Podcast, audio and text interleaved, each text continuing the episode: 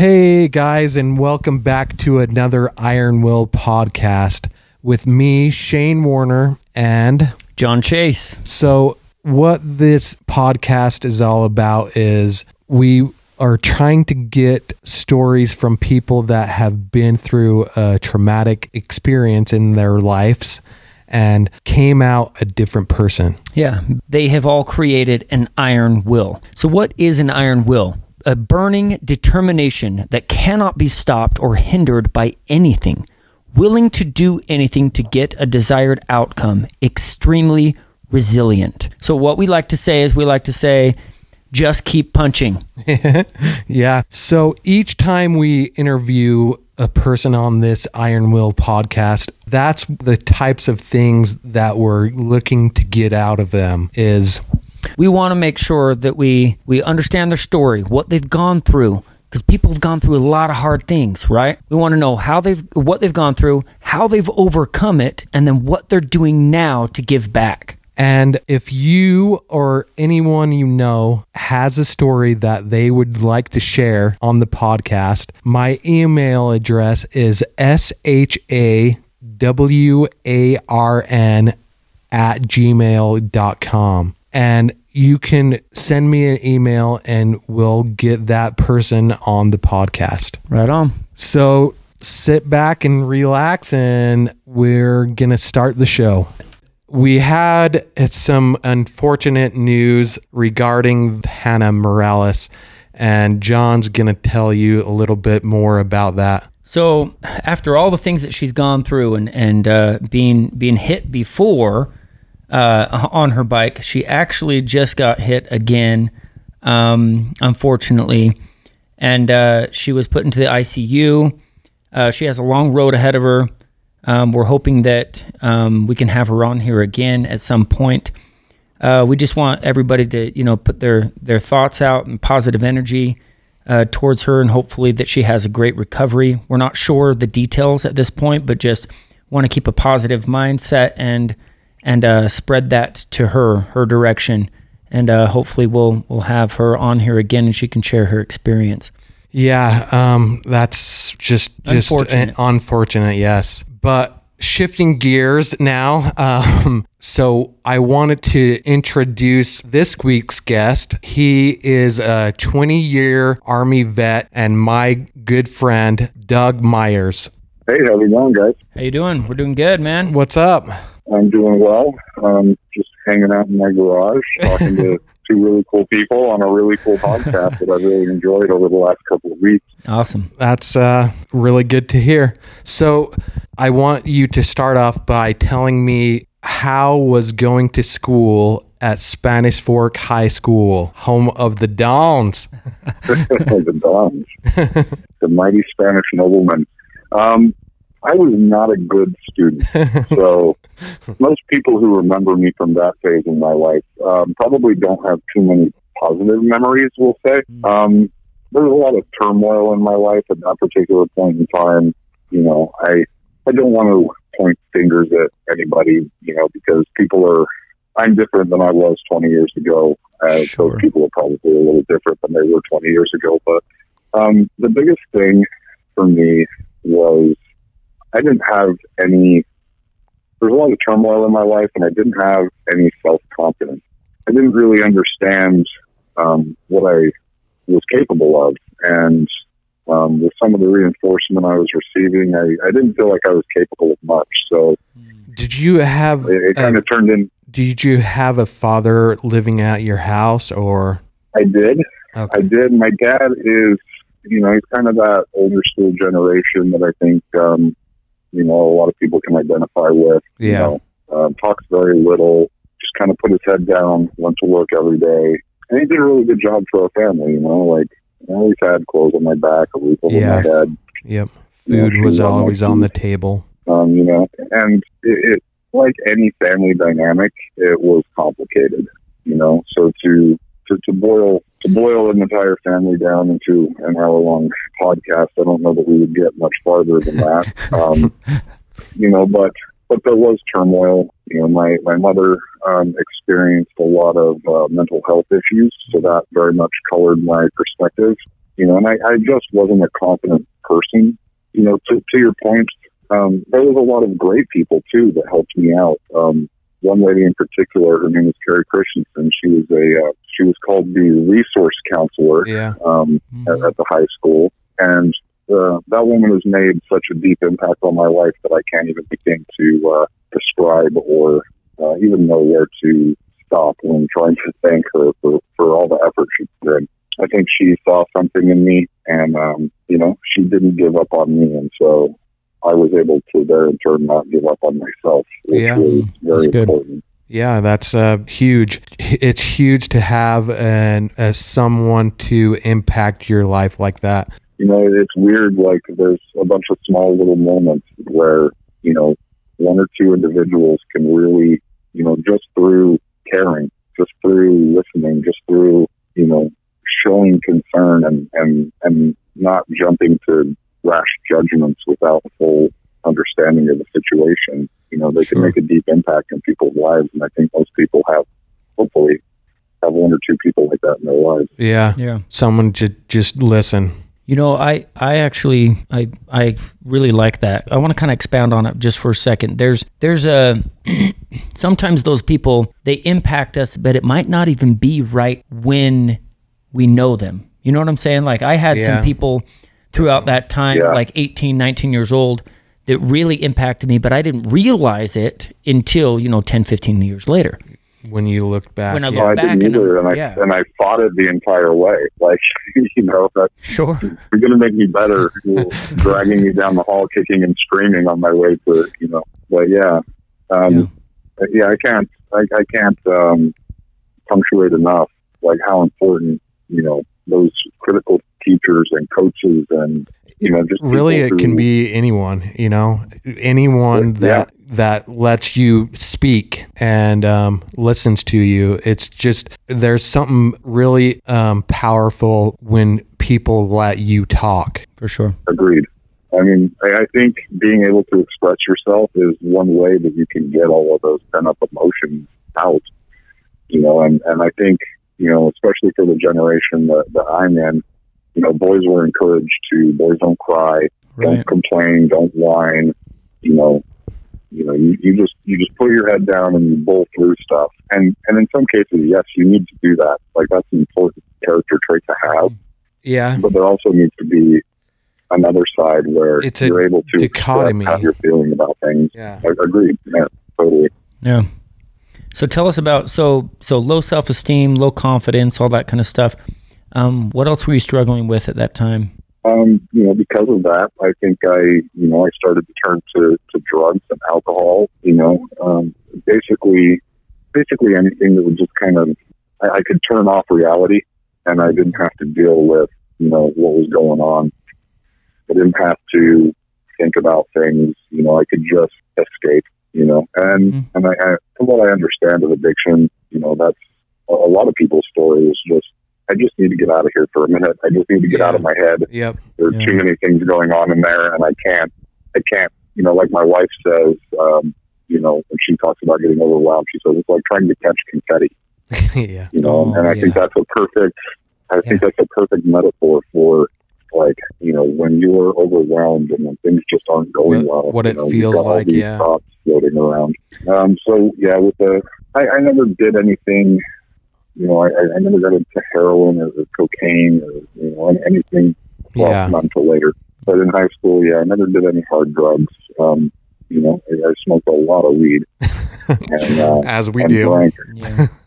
and drank almost every day. You know, I was um, I, I was shoplifting to support that habit. yeah Right. You know, so I was I was really just going down a very a road that doesn't end well for anybody. right. You know, I wasn't a productive member of my community, and um, you know, in fact, I, I I may have been a drain on my community at that point. I remember telling myself when I went through all that, I was like, you know what? When I decided to change, I'm like, you know what? If there, there's only two ways out of this, it's prison or death, um, or, or, or both. And I'm like, you know what? I, I got to do something different. yeah and that's why that's one of the reasons I eventually um, joined the army was because I didn't see many other ways out. Sure. I I knew I wasn't going to be able to pay for college. Like I just knew that, and by the time I graduated high school, I mean, I think my junior year of high school, I had like a, uh, a 0.7 grade point average or something Yeah. ridiculous. Like, you know, like, yeah, I'm not, I'm not getting into school, you Yeah. know? So School I, I needed to find another way. your- I needed to find another outlet. yeah. And I think a lot of people can relate with that. I think people listening can. can Oh, relate with that. absolutely. I think more people can relate with that than about anything. yeah, I mean, I don't know. It was just a very chaotic point in my life, and and you know, I needed to find a, a place to escape to, and the, the army gave me that that place to escape to, um, Yeah. and actually provided a really structured environment that kind of helped. You know, we'll talk about it later, but you know, in some ways it helped me, in other ways it hurt me. So let's get into you joining the army then. I think that's the next really Yeah. big Well, kind of- thing. Yeah. Yeah, there's kind of two stories about that. I joined the National Guard in um, 1997 Okay. um, when I was 17.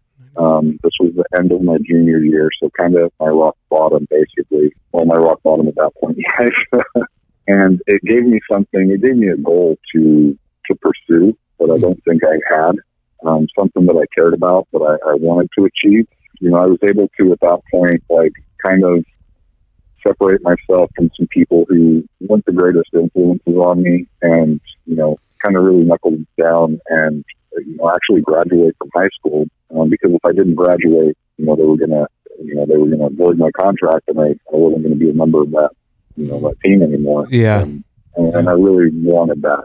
You know, so after I graduated high school, I kind of uh, floated around for about a year trying to decide what to do. Um, and eventually wound up getting laid off from uh, my job at a, at a, a plant out there, and just I needed a change. I needed to change of scenery. I needed to change of people.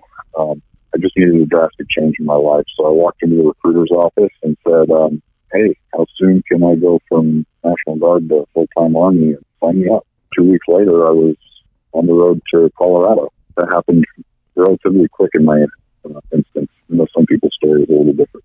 Yeah. Did you have to go to Colorado to um, get a new MOS or did you just keep your old MOS? So I initially enlisted in the Army as a combat engineer, and I was able to keep that MOS.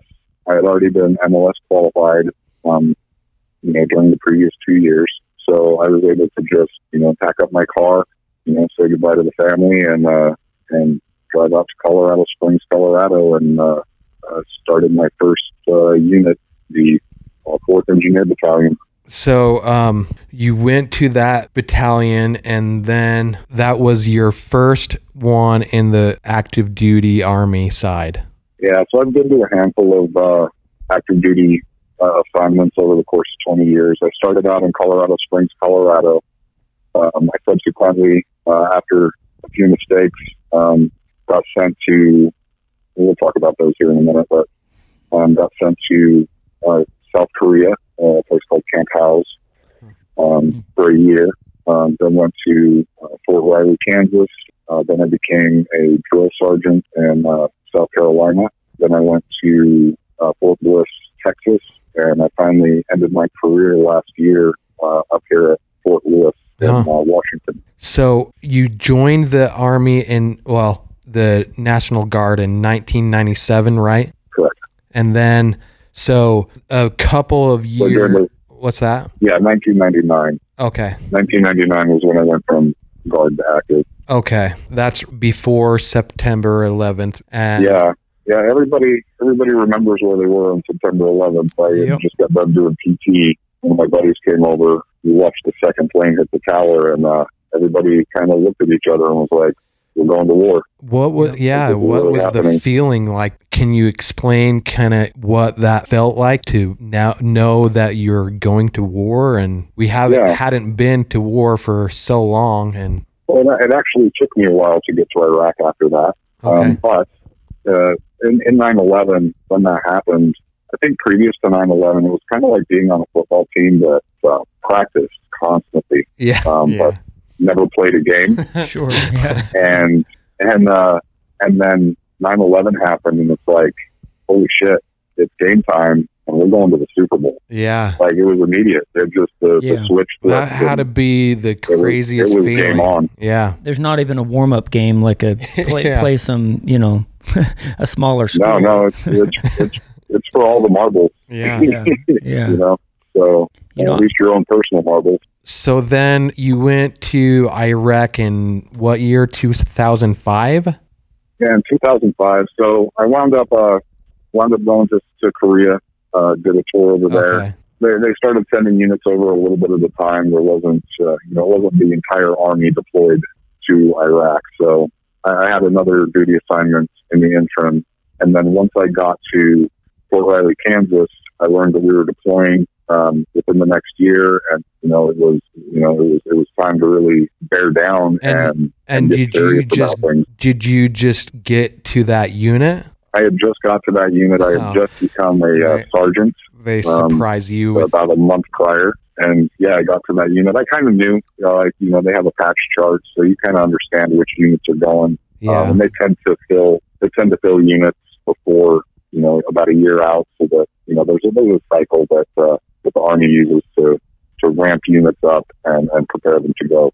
You know, as part of that cycle, got there, understood what was ahead of me, and you know, I think that's when I really decided to drop all the the BS. yeah. You know, the the, the Yeah. The drugs, the messing around, you know, and really get serious about was you 9/11 only my or life, but the or lives 05? 05 when I realized I was going to Okay. Iraq. Yeah. Mhm. Yeah. It just kind of made me understand that, like, I'm not only responsible for me, but I'm responsible for the guy to my left and right, and I want to do the best. I, I don't want somebody else to get hurt because I couldn't pull my weight. I couldn't do my job. Yeah. Know? And in Right. order to do that, I need to be in the best possible state I can be. So where were you in Iraq? I was uh, stationed at a place called Camp Taji, which is north. I think it's still there, uh, actually, um, but it's just north of Baghdad. Um, and it's a long uh, route called Highway One that basically runs the, the width north and south of Iraq um, through all the major centers. Okay. Um, so it's a main artery. Um, at first, when we got over there, we were supporting EOD and providing uh, EOD security. Um, so we were basically running all over the place, getting bombs defused and collecting evidence um, in order to track down people in, in the network.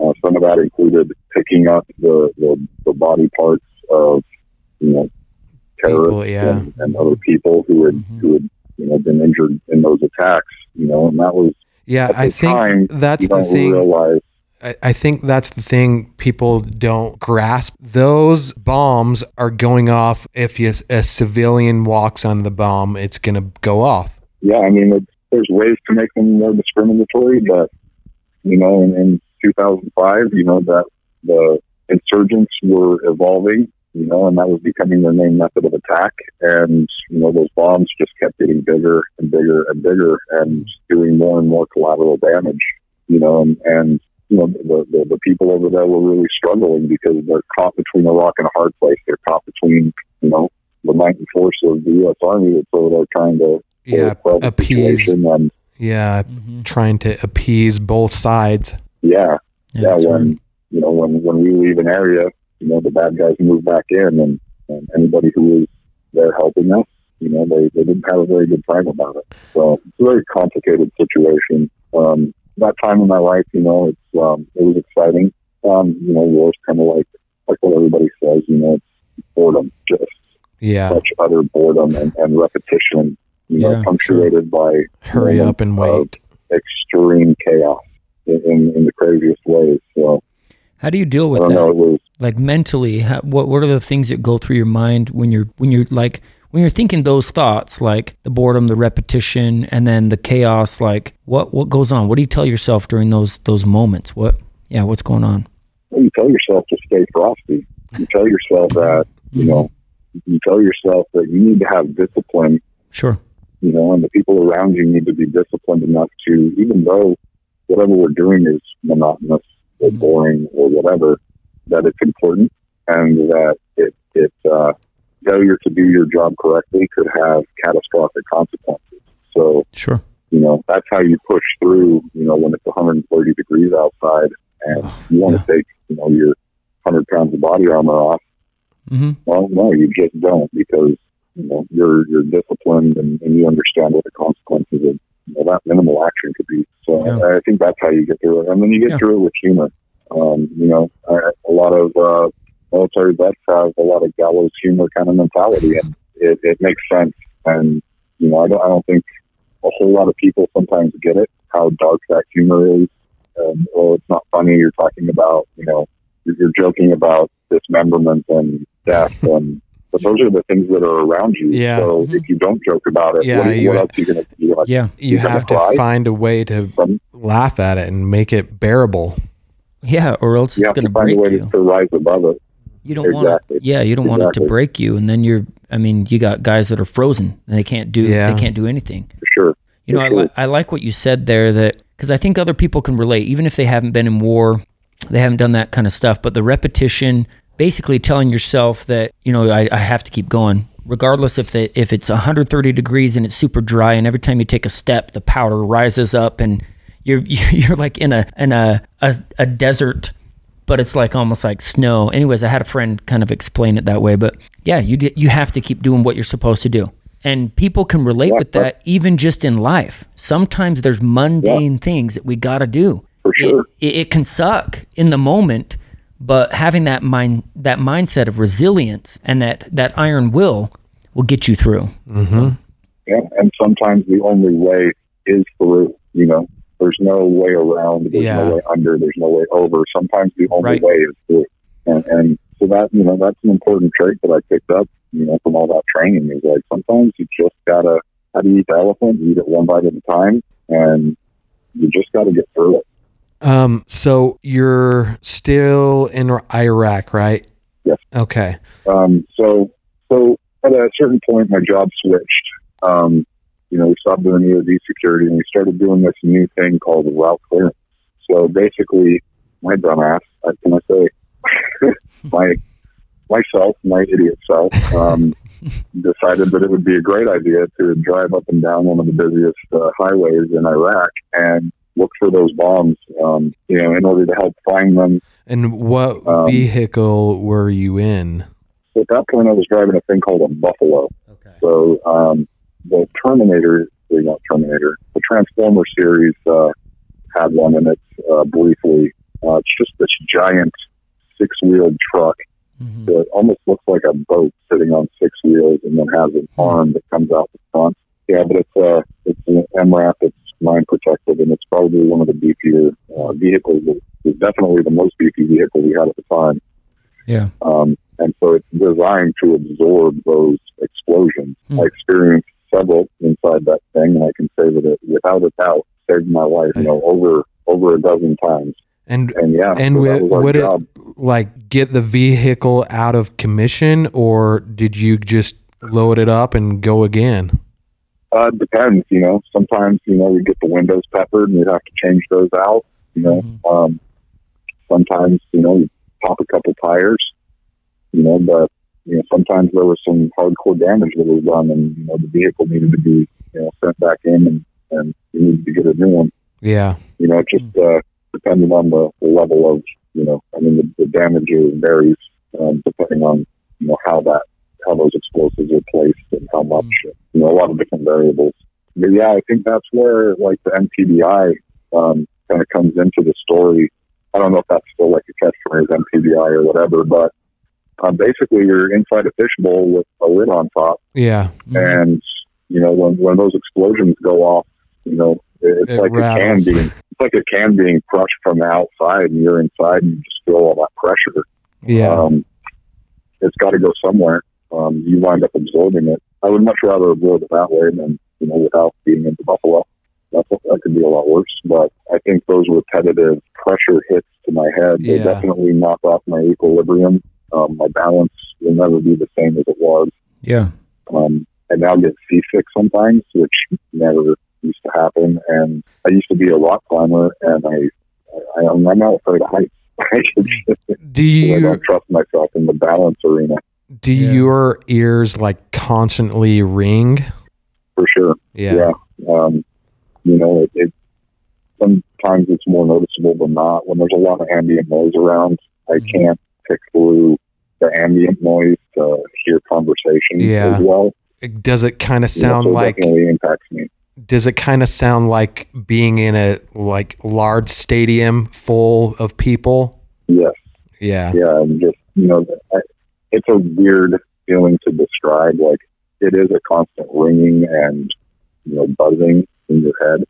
Um, sometimes it's more noticeable than Hmm. others. Yeah. Yeah. You know, it just makes it difficult to interact in a large group setting. I had that same issue with my traumatic brain injury, and it's uh, just so um, almost de- uh, debilitating in a way. Yeah, and, yeah, and you know, it, it impacts a whole bunch of different things. You know, like your sleep. You're laying there, it's quiet, you're trying Yeah. to sleep, and all you can hear is this ringing in your head, like you know. Yeah. somebody won't turn off the school bell, you know, and then that can get, you know, it's like anything. It's like, you know, being pestered by a mosquito after a while, like, that'll drive you nuts. Oh yeah. Uh, have you ever fallen asleep with a mosquito in the tent with you? Or Oh, yeah. What was, what was that, uh, what was that quote I sent you? Uh, but if you don't think that you're, if you don't think that small actions can affect big things, like, have you ever slept with a mosquito? Or I forget the, Yeah. the, Yeah. the saying, but yeah, yeah, like, like little things can do big, big damages over the long term, you know? yep. Sure. So, did you notice these effects while you were still in Ar- Iraq, or was this something that you noticed later on? Um, back then, uh, they weren't, you know, now the Army is very focused on CPE, you know, and, and uh, you know, brain injuries. And, but back then, you know, like I said, the, the, those tactics were just evolving. So, you know, we would get concussions and, you know, you, you're good. You got a concussion. Yeah. You know, it's, it's fine. So, you know, you go back to the hooch, you throw up over the course of the evening, drink some water, and you get back to work in the morning, you know? Drink some just water kind of and take some ibuprofen. Yeah. Yeah. take some ibuprofen and change your socks, and you're good to go. Like those are the three things that a person needs to survive. Yeah. So you were changing jobs and doing route clearance, and you were experiencing like being blown up uh, multiple times. Yeah. And so was that pretty much how your Iraq Tour. tour, yeah, Yeah. ended? Um, yeah, I mean, we had a successful year. You know, um, you know, we, we we did have some losses in our unit. You know, but overall, you know, we accomplished the mission that we were sent over to accomplish. And you know, our time came up, and we went out with the unit that was coming in behind us, tried to give them the best information that we could, and uh, yeah, we we went home. Um, right before we went home, I had got off mission and you know, I've been up for a couple of days. Finally, get to sleep, and then somebody's banging on the door to my hooch. I get up, I'm pissed. I open up the door, and my first sergeant's standing there, and he's like, "Hey, bud, got orders. You're uh, you're going to go be a drill sergeant." Fuck you, and slam the door. I like I couldn't handle that at that point. Yeah. You know? Yeah. yeah. I just want to sleep, man. Like I'm not looking. Oh no. Yeah. Get used to waking Oh, up. Yeah. So yeah, that's um we went home, you know, we, we demobilized and and uh and reset. You know, and uh at that point a, a lot of us got orders to go be drill sergeants and recruiters and you know, go to different units and share the knowledge that we had with you Is know, of that kind force. of kind of the army's method is to get people right off of deployment that are sergeants? yeah, it definitely was at that point in time. You know, there's uh, there's different milestones you need to hit in your career.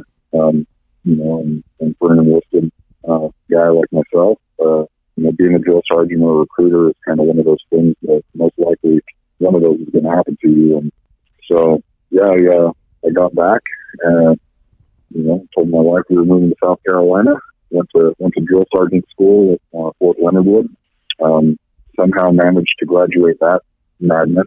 Um, and then, yeah, uh, promoted myself to E6 en route to my new duty assignment as a drill sergeant. Yeah. And when I say promoted myself, I mean my orders came through, but I was not currently assigned to a unit, so I just switched the patches. I, I was legally promoted to staff sergeant. Yeah. So what's that like? You from from you going through all that, but then like being the the one that gets to yell at everybody else. That's how, that's how I imagine a drill sergeant is the guy that yells at everybody, right? so, so, So, is it is it yeah. fun to tell orders, or I mean, you got to be just as disciplined as them, right? Because you you got to get up earlier, you got to wake. I mean, right? yeah, yeah, you definitely have to be on, you know, you have to be on your game, you know.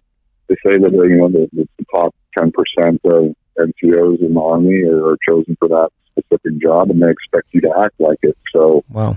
you know, it's, it, you definitely need to step up your game because you're, you're working around people who are at uh, a next level of professionalism that I Sure. don't think, uh, you know, you, you encountered yet at that point, you know, so, you know, you're, you might think that you're the top 10%, but, you know, you're walking into a group of people who are all, who are all the top 10%.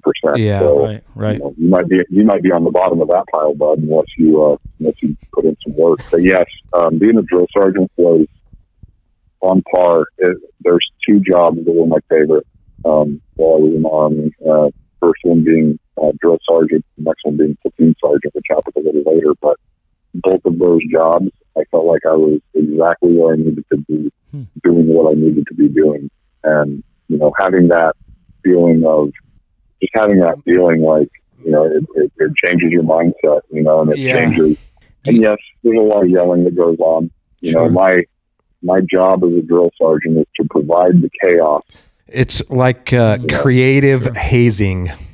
yes you know i mean And, and the nothing more that we're nothing that we're doing is going is is you know intentionally to be harmful yeah, you know Right. but what i'm trying to do is provide a level of stress that you have never before experienced yep. so that when you experience it again you know that you can handle it Right. You Right. know, and, and that's my job to provide to provide you, the trainee, with some chaos. Yeah. Right. And, and I think I was pretty good at it.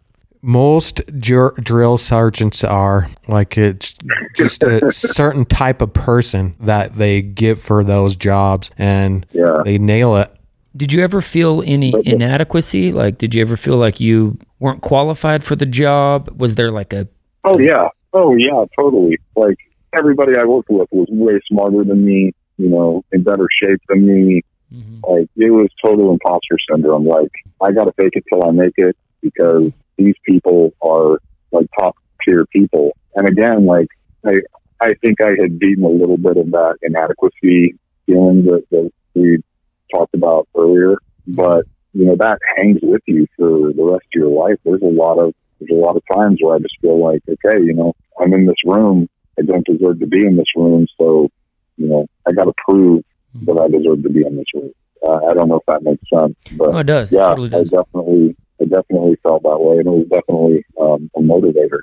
Well, because To go back to the to the drill sergeant ahead, thing, uh, just one thing I wanted to say real quick is that the, the best part about that job is not the yelling, creating chaos. You know, that stuff's fun. You know, Mm-hmm. but the best part is I'm seeing people grow. I'm seeing people gain confidence. I'm seeing people, you know, and, and I'm the facilitator for that happening Yeah. for their personal growth. That that would like be to me, that that was the most incredible thing to be a part of.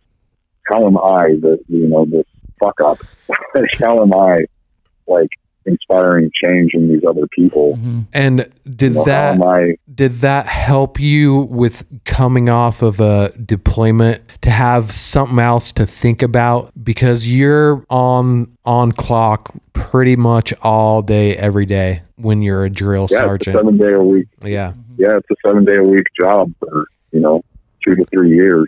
And so, yeah, it, it definitely distracted me from, it definitely distracted me from some of the feelings that I had from my Mhm. deployment, some of the post traumatic stress that I was experiencing. I couldn't Yeah. focus on that because I had to focus on this other task that was ahead of me, Right. you know, so I think it kind of delayed my, my healing. Um, but it was also very good for me in the fact that, you know, I could focus my energy and my anxiety and my, I, I could focus that in a positive direction and positively impact others. Because these kids, you know, at that point in time, they call them kids, they're all adults, you know, these men and women knew as soon as they get out of 10 weeks of basic training and whatever uh, AIT or MOS qualification school they were going to, they were going into theater. They were going to Iraq. They were going to Afghanistan. And I had the benefit of several years of training Mhm. leading up to my deployment.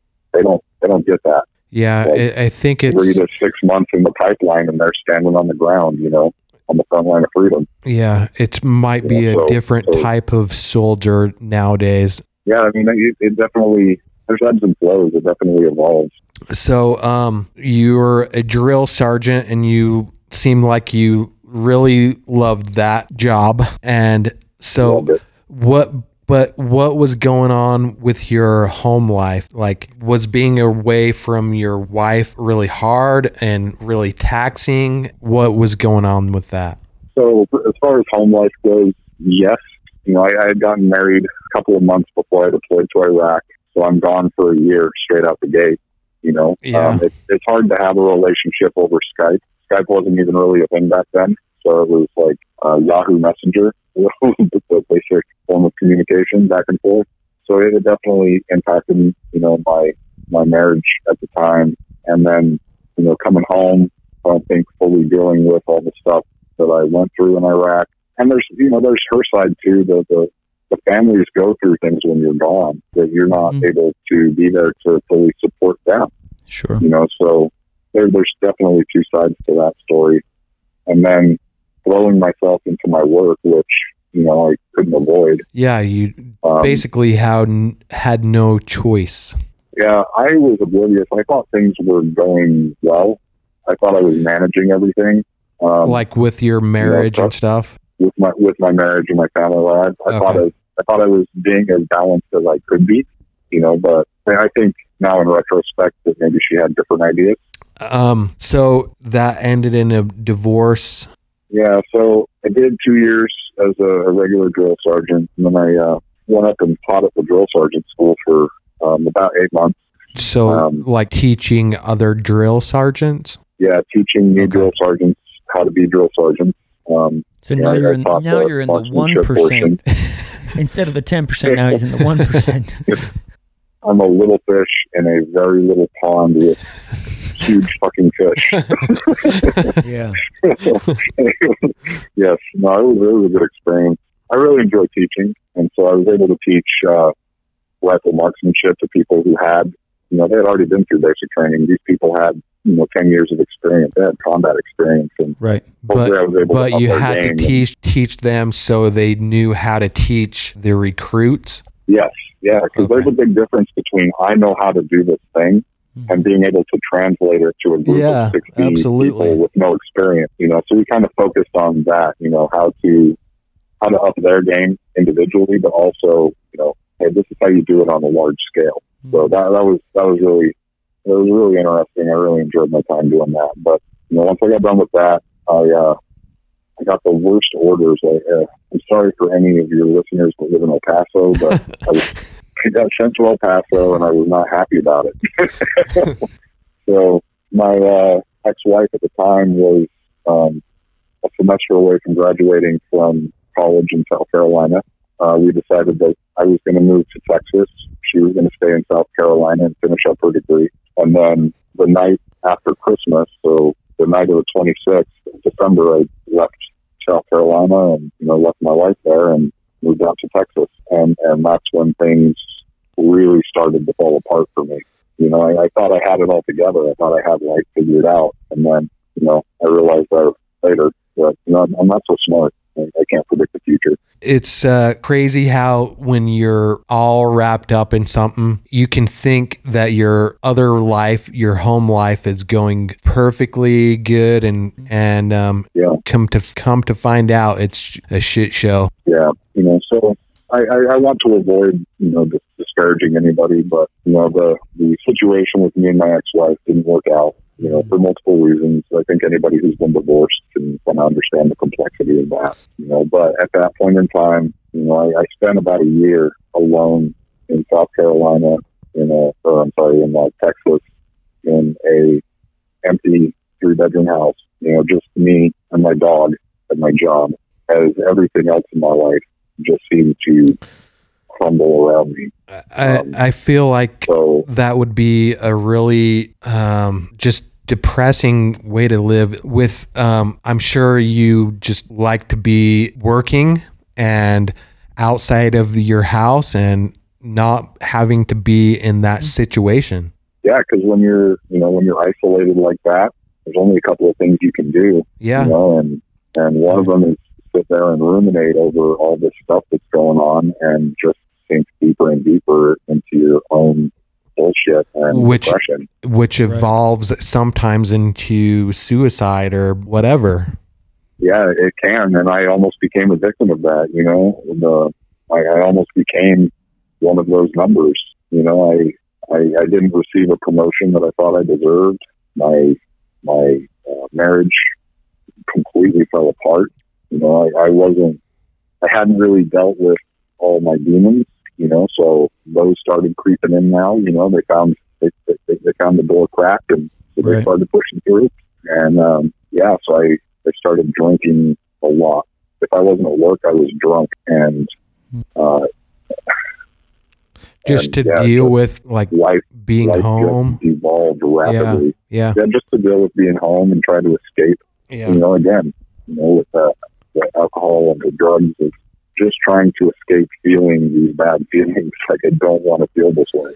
And so one night, um, you know, after a, a bottle of whiskey and a bad phone call, I sat in my garage uh, with my gun and my dog, and you know, I almost ended my life that night. I was very lucky that someone reached out to me um, on that day out of the blue, somebody I hadn't heard from in a long time. You know, just one of my friends, just calling to check in and see how I was doing. They they had no idea Do, that I was do they now?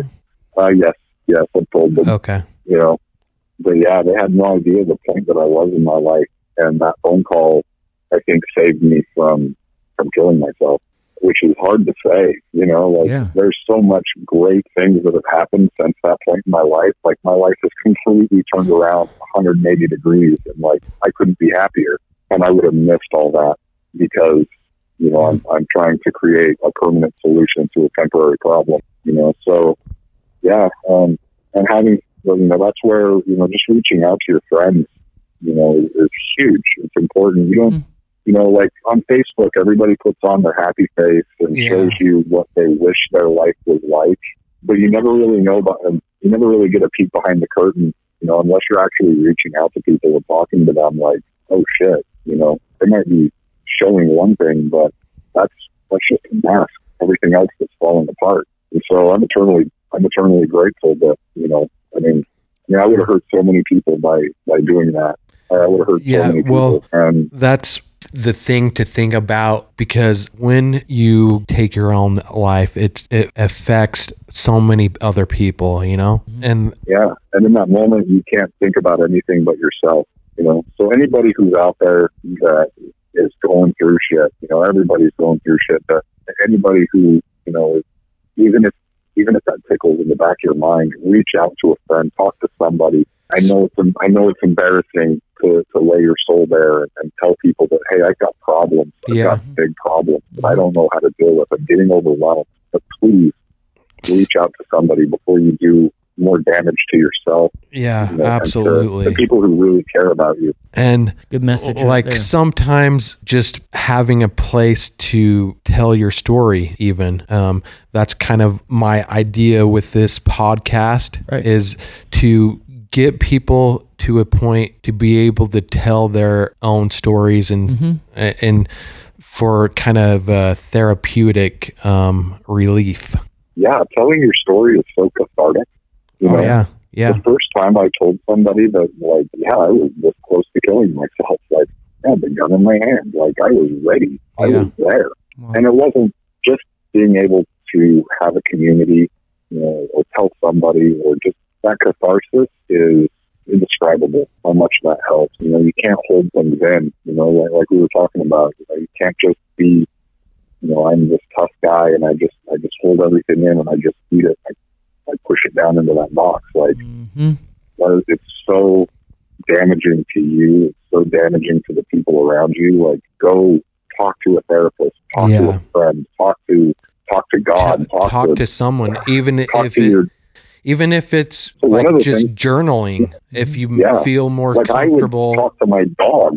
yeah Yeah. yep As crazy as that sounds, like I would talk to my dog. Like my dog Gus, like he he helped me through it, man. You know, Yeah. like he's a German Shepherd and he's a big dopey idiot. But at that point in my life, like he was my best, and he is. He was my best friend. Like Yeah. he, he was my reason to keep going. Like, Yep. well, who's Hey. going to feed Gus? You So- know, like where's he going to wind up?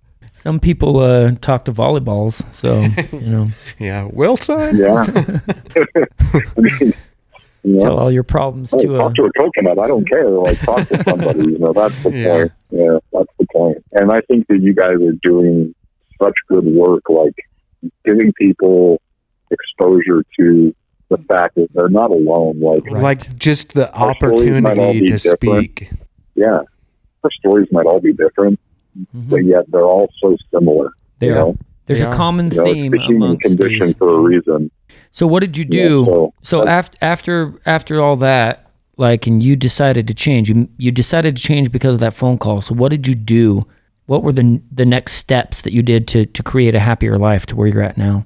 So this is going to sound silly, but I just really committed to the idea that I said to myself, I am going to be, I'm not happy right now, but I am going to be happy. And so I just decided that I am going to be happy. I might not be happy in this moment. I might not be happy with anything that's happening right now, Mhm. but I'm going to be happy. And that set me on a path of like, you know, well, what do I want? And and fake it till you make it, man. You know, you know, you don't need to fake your happiness. That's not what I'm saying. I'm Mhm. saying, you know, you know, just do things that make you happy. Like I got into woodworking. Mhm. That's been so therapeutic for me. Like there's nothing better than planing down some, you know, some rough cut piece of wood and turning it into something beautiful. You That's know, and. Yeah. I don't have that skill, but that Uh, that's cool. I don't have that skill either, but I aspire to have that skill one day. You know, you know, I take things into my wife, and she's like, "Oh, good job, honey. That's So, cool. um, Um, want to put that in the garage?" you got married again. Is that the next Yes. step or whatever?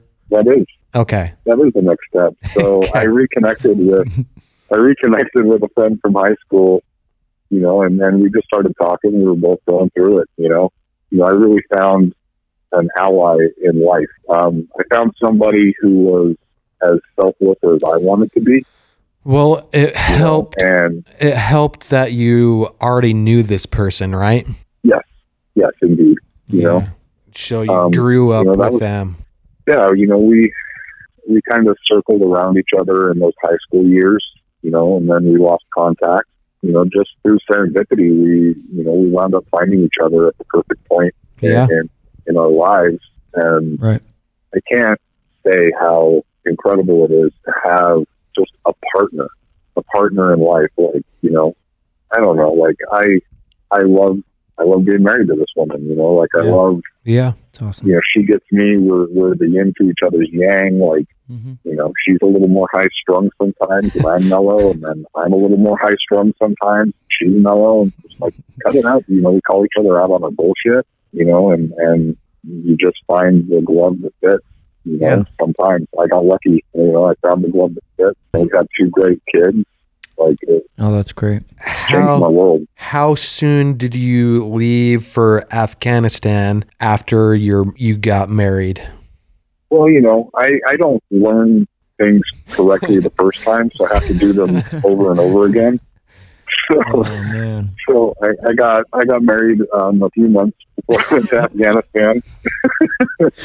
Awesome. You had to have There's a thought couple of like reasons. this is Yeah. this is. I mean, I can this repeat has the got same the thing. or- potential to either Yeah. end one of two ways. yeah. Yeah, But you knew what know, you wanted swim, this buddy, time, You know? right? You knew what you Yeah, I wanted knew what this I time. wanted.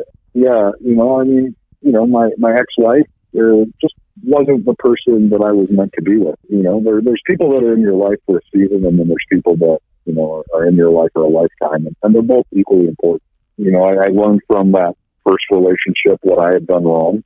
You know, and, and where I made some mistakes, and you know now I'm able to apply those lessons to this new relationship, and Great. hopefully not repeat the, the same mistake. Um, but yeah, so I went to Afghanistan in uh, 2011, and man, that was off the chain.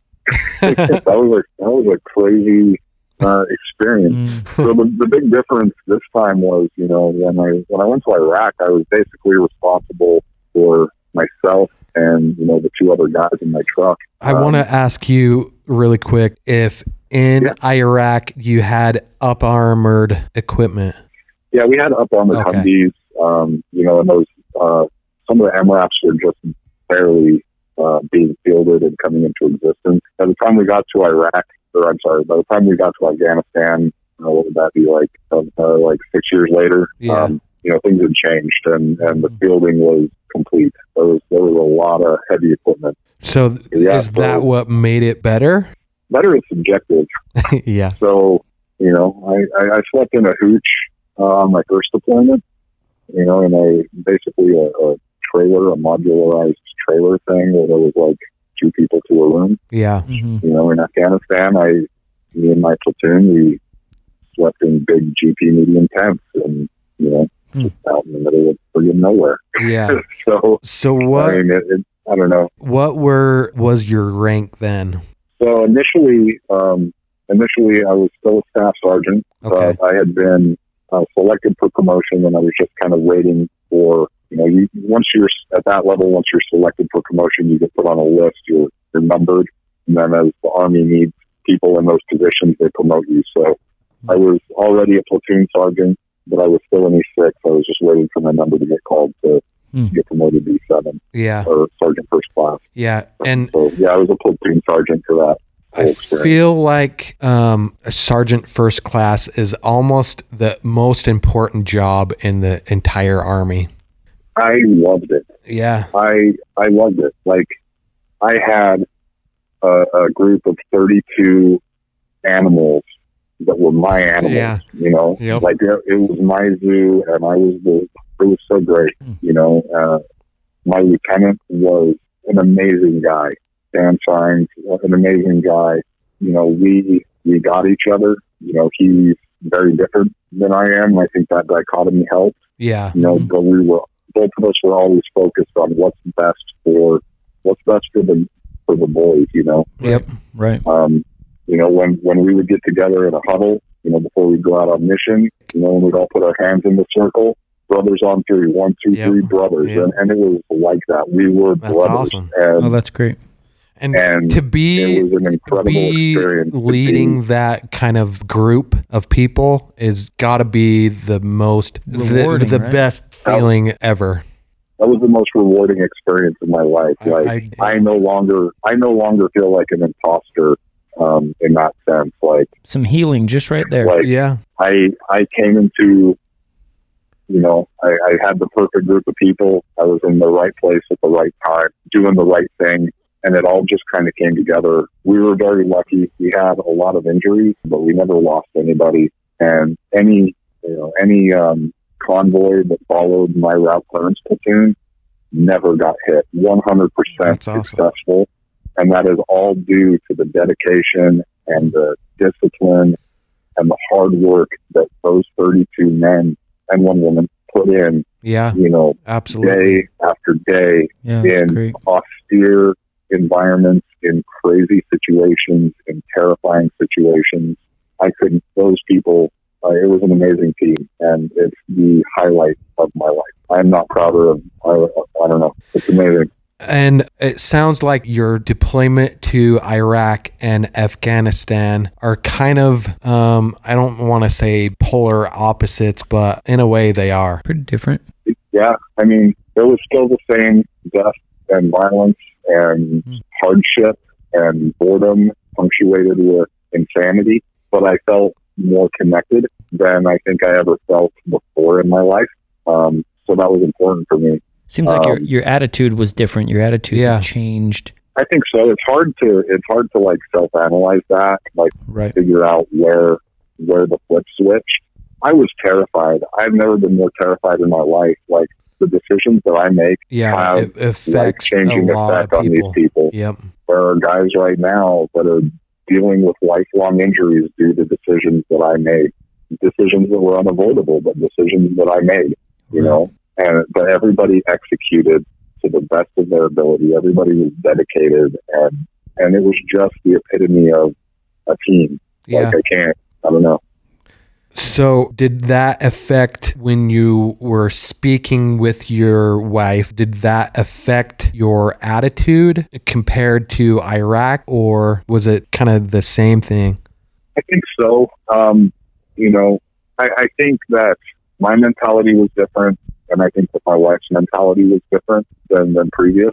You know, so I think that you know, we were both going through things at that point in time, and she was able to be there for me. Like I had a cell phone, so I was able to call home, Mhm. you know, once a week. You know, we were able to have conversations that weren't, you know, being overheard by other people. So we were able to go really deep with each other, You used know, that time to learn about be a each support other. mechanism for each other. Yeah, we were we were able to be a support mechanism for each other. And you know, she was dealing with different things than I was, so I had a different perspective because I wasn't embedded in it.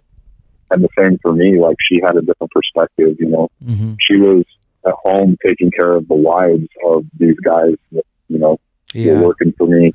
So it, I don't know, just it kind of fed into each other. It brought it, it definitely brought us closer. It was definitely, you know, shared hardship. There's something to be said. Like shared hard hardship creates strong bonds um, that can't be formed any other way.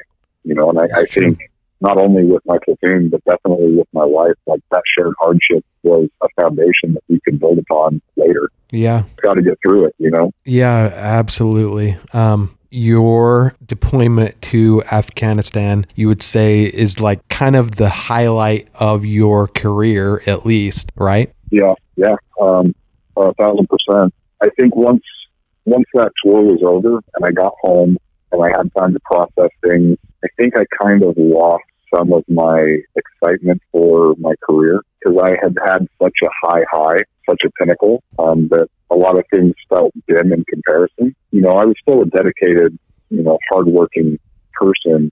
It was hard for me to imagine that there would ever be another experience that could compare to that. So it, it was it was hard to refocus and just go back to okay, well, now this is more of a job than it felt like before. You know, but So, how many years did you still have to serve, like before you could retire? Um, so I retired in 2019, um, and I returned from Afghanistan in 2012. Okay. You know, so there was a significant, there was Yeah. a significant time. You know, and, and I, I, there was jobs that I had and things that I did that I loved. You know, I'm not, I'm not, I didn't just give up. I, I think some of the, some of the shine was taken off of it. I, you know, I was put into positions that were not as team focused. You know, more administrative jobs and more bureaucratic jobs. Um, yeah, so you know, after I, I got back, um, you know, I still had struggles.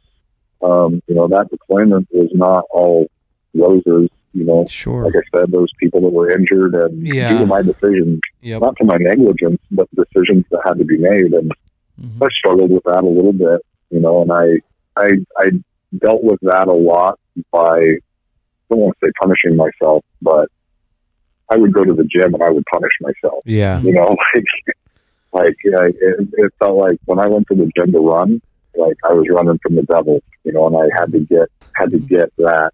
There's a when you're when you're you have such a high stress load for so long, and then that stress disappears. I think that your body wants to, in some way, find a way to recreate that stress because Yeah. that's your baseline. And so, so I would create, I would deal with that chaos by you know Creating more. going to the gym Yeah. and you know pain therapy. Right. I don't know any other way to describe it. Yeah. I love that kind Um, of therapy. it's the best. Now that I'm retired, I'm I'm a little more laid back, but, Yeah. but at the time, Sure. like it served its purpose, you know, and it, it really helped. You know, When did you retire? At what age? I retired uh, two months before my 40th birthday Okay. uh, from the army. You know, and it's not like I'm I'm rich and I'm never going to work again. Yeah. Kind of retirement. You know, nobody nobody joins the army to become a millionaire, and if you do, you're an idiot. Yeah. so um, started to think probably about three years um, before started to think like what is my next step i hadn't even really thought about it you know like i Yeah. was It's so that's a weird I time so in life. in. Yeah, that's a weird time in life to have to be forced to think about that. Mm-hmm. yeah it's like you know i i've been doing this since i was 17 you know and it was the one thing that i knew i was good at You know, it was the one thing that I knew that I had in the bag. You know, and now I'm I'm stepping away from that. There, there was reasons to step away from it that were good for me and good for my family, but also like, well, where do I go from here? Like, Hmm. holy crap, Yeah. I don't know how to make this pivot. So what was So that, was, pivot? That was extremely stressful. It was a process. Uh, it, you know, I, I had to sit down and kind of self-analyze and figure out, you know, what do I want out of my life? Where do I want to be? And how do I make that happen? And what do I enjoy doing? It doesn't matter how much I'm getting paid. If I, if I don't enjoy what I'm doing, I'm going to suffer. My family's going to suffer. For sure. I, I need to find something that aligns with, you know, my interests. I tried a couple of different things. Uh, initially, I thought I was, you know, going to be. Uh, I love teaching. I love teaching adults. Um, Yeah. That was a big part of my career. Kind of uh, the Um, drill something that I sergeant. hugely enjoyed. Yeah. Yeah, a little bit. and you know, so I thought, you know, maybe I'll maybe I'll be a corporate trainer. So I was really kind of headed in that direction.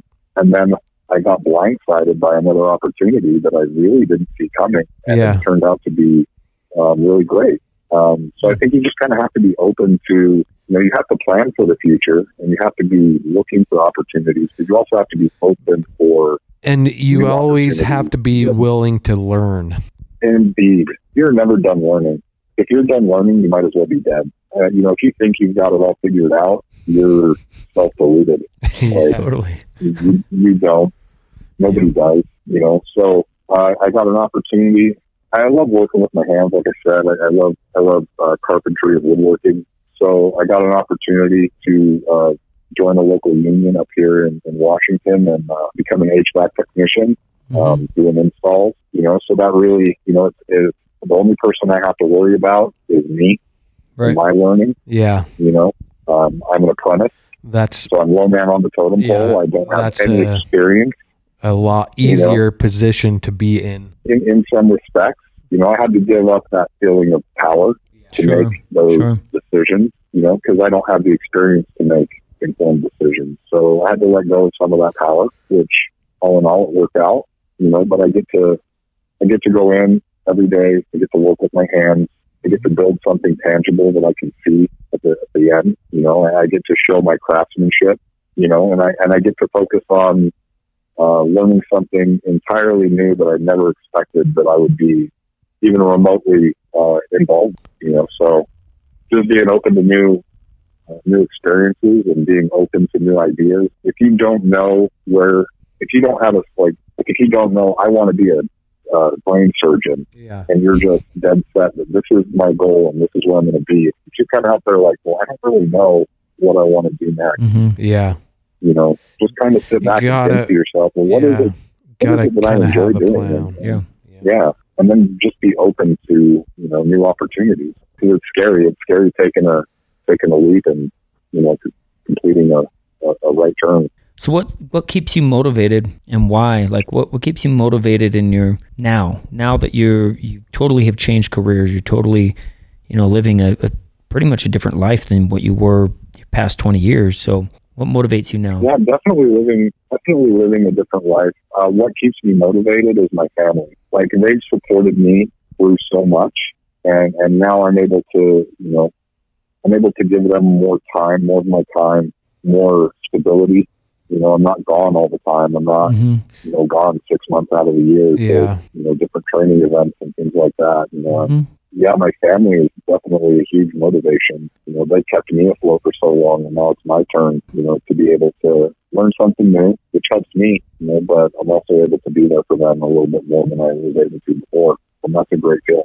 Oh yeah, that's great. I don't know what I'd do without mine. I got to have my family. Seriously. Connection is so important, you know, Mhm. it doesn't need to be a traditional, uh, what is it, 2.3 kids, Mhm. husband and wife family. Like, your family can be any tribe that you make. Yeah. but it's important that you have a family. Totally you know, we're, we're very tribal as human beings, and we need that sense of community. Uh, some people need a bigger community than others. Some people just need a very small, tight knit community. You know, whatever, Mhm. whatever fits. You know, whatever hand fits your glove. You know, Yeah, um, but but for sure. connection is what's important. Real, honest connection. Um, I love your family. I've met you. Yeah, you do. Yeah, I've. You're part of my family. Oh man. yeah, yeah. Techni- technically, I am. So Well, not even technically. Like, you know, we're bros. So, so Yeah, that's I'm really excited that yeah. Go Go, ahead. oh no, I want you to be excited. So go ahead and finish that statement.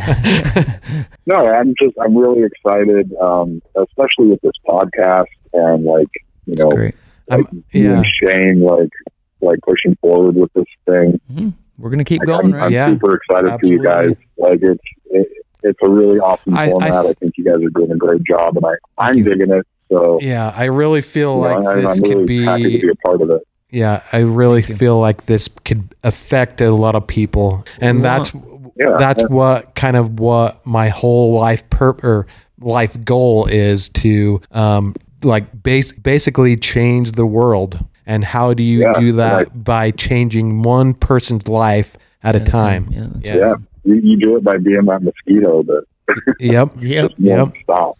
Well, dude, it has been awesome having you on our podcast. Um, is there anything else you'd like to share with, with people out there? A message, some something just to inspire. Keep swimming. Um, Yeah, like I said, we've said that on, Like a, on said, a like- previous podcast. That's great.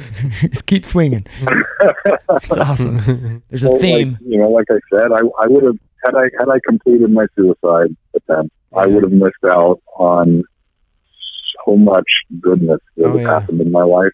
Yeah, You know, and you need to decide to be happy.